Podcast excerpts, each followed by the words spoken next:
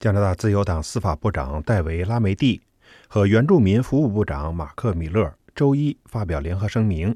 称政府将与原住民集体诉讼案的律师合作，以找到解决赔偿原住民儿童的正确方法。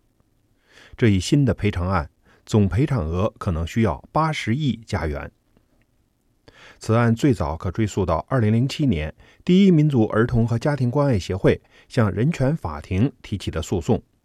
状告联邦政府的儿童保护机构在原住民保护区以各种理由将原住民儿童带离他们的家庭，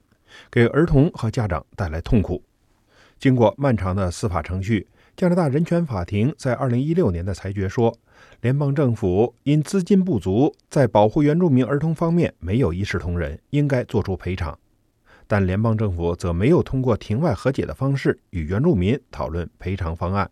于是，人权法庭在2019年9月再次裁决，联邦政府要给那些自2007年以来受到影响的约4.5万原住民儿童每人赔偿4万加元。给他们的父母或祖父母、监护人至少两万加元的赔偿。仲裁庭还下令渥太华要与原住民儿童和家庭照料协会以及原住民大会在十二月十日之前就赔偿机制拿出办法。但联邦政府的律师罗伯特·弗雷特向联邦法院保罗·法维尔法官提出申请，寻求终止或暂停赔偿令，直到联邦法院对渥太华在十月提出的司法复核作出决定。弗雷特在申请文件中说：“联邦政府不是不愿意赔偿，而是这种集体诉讼的判决从多方面看都有不当之处。加拿大政府致力于纠正过去的不公正现象，但必须以公平公正的方式进行。”弗雷特认为，最初于2007年提交法庭的案件与系统性歧视有关，对此联邦政府已经开始进行系统性修复。他还说，赔偿令没有进入法庭立法的范围，从根本上说是不公平的，因为无论个人情况如何，赔偿令都是要求赔偿同等金额，实际上应该根据每个个案的情况决定。而随着人权法庭规定的最后截止日期只有十几天的时间了，联邦政府从这个星期一开始在渥太华召开两天的司法听证会。司法部长拉梅蒂和原住民服务部长米勒在声明中说。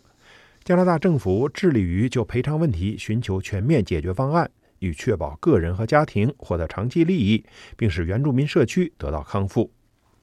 代表起诉方的有三家律师事务所，其中一家是多伦多的 Sutos。他的合伙人之一戴维·斯特恩斯说：“周一早上，他被告知联邦政府打算讨论此事。”斯特恩斯说：“这是一个积极的进展。”意味着我们有机会以寻求一项可得到法院批准的全面解决方案。我们认为这是积极的一步，因为到目前为止还都只是停留在语言上，他们需要言行一致。斯特恩斯说：“任何和解最终都将涉及人权法庭案件的当事方，其中包括原住民儿童和家庭关爱协会以及原住民大会。”原住民儿童和家庭关爱协会的律师巴布·麦克艾萨克则向法院表示。政府虽表示愿意赔偿，但其行为与言辞不符，还没有还没有做任何事情。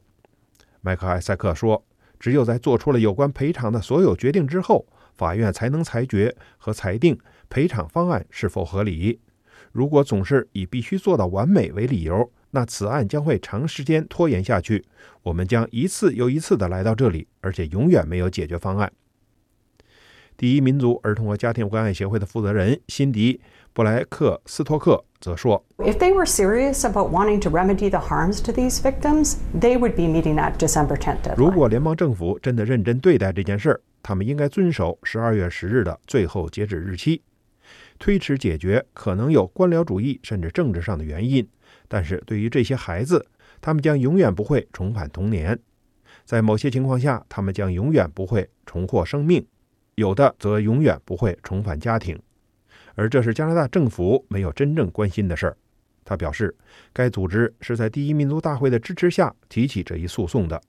自从案件开始以来，政府就已经意识到可能要面临赔偿令，而到目前为止，这个政府仍然没有诚信。他一直在发表公开声明，以保护自己或推脱责任。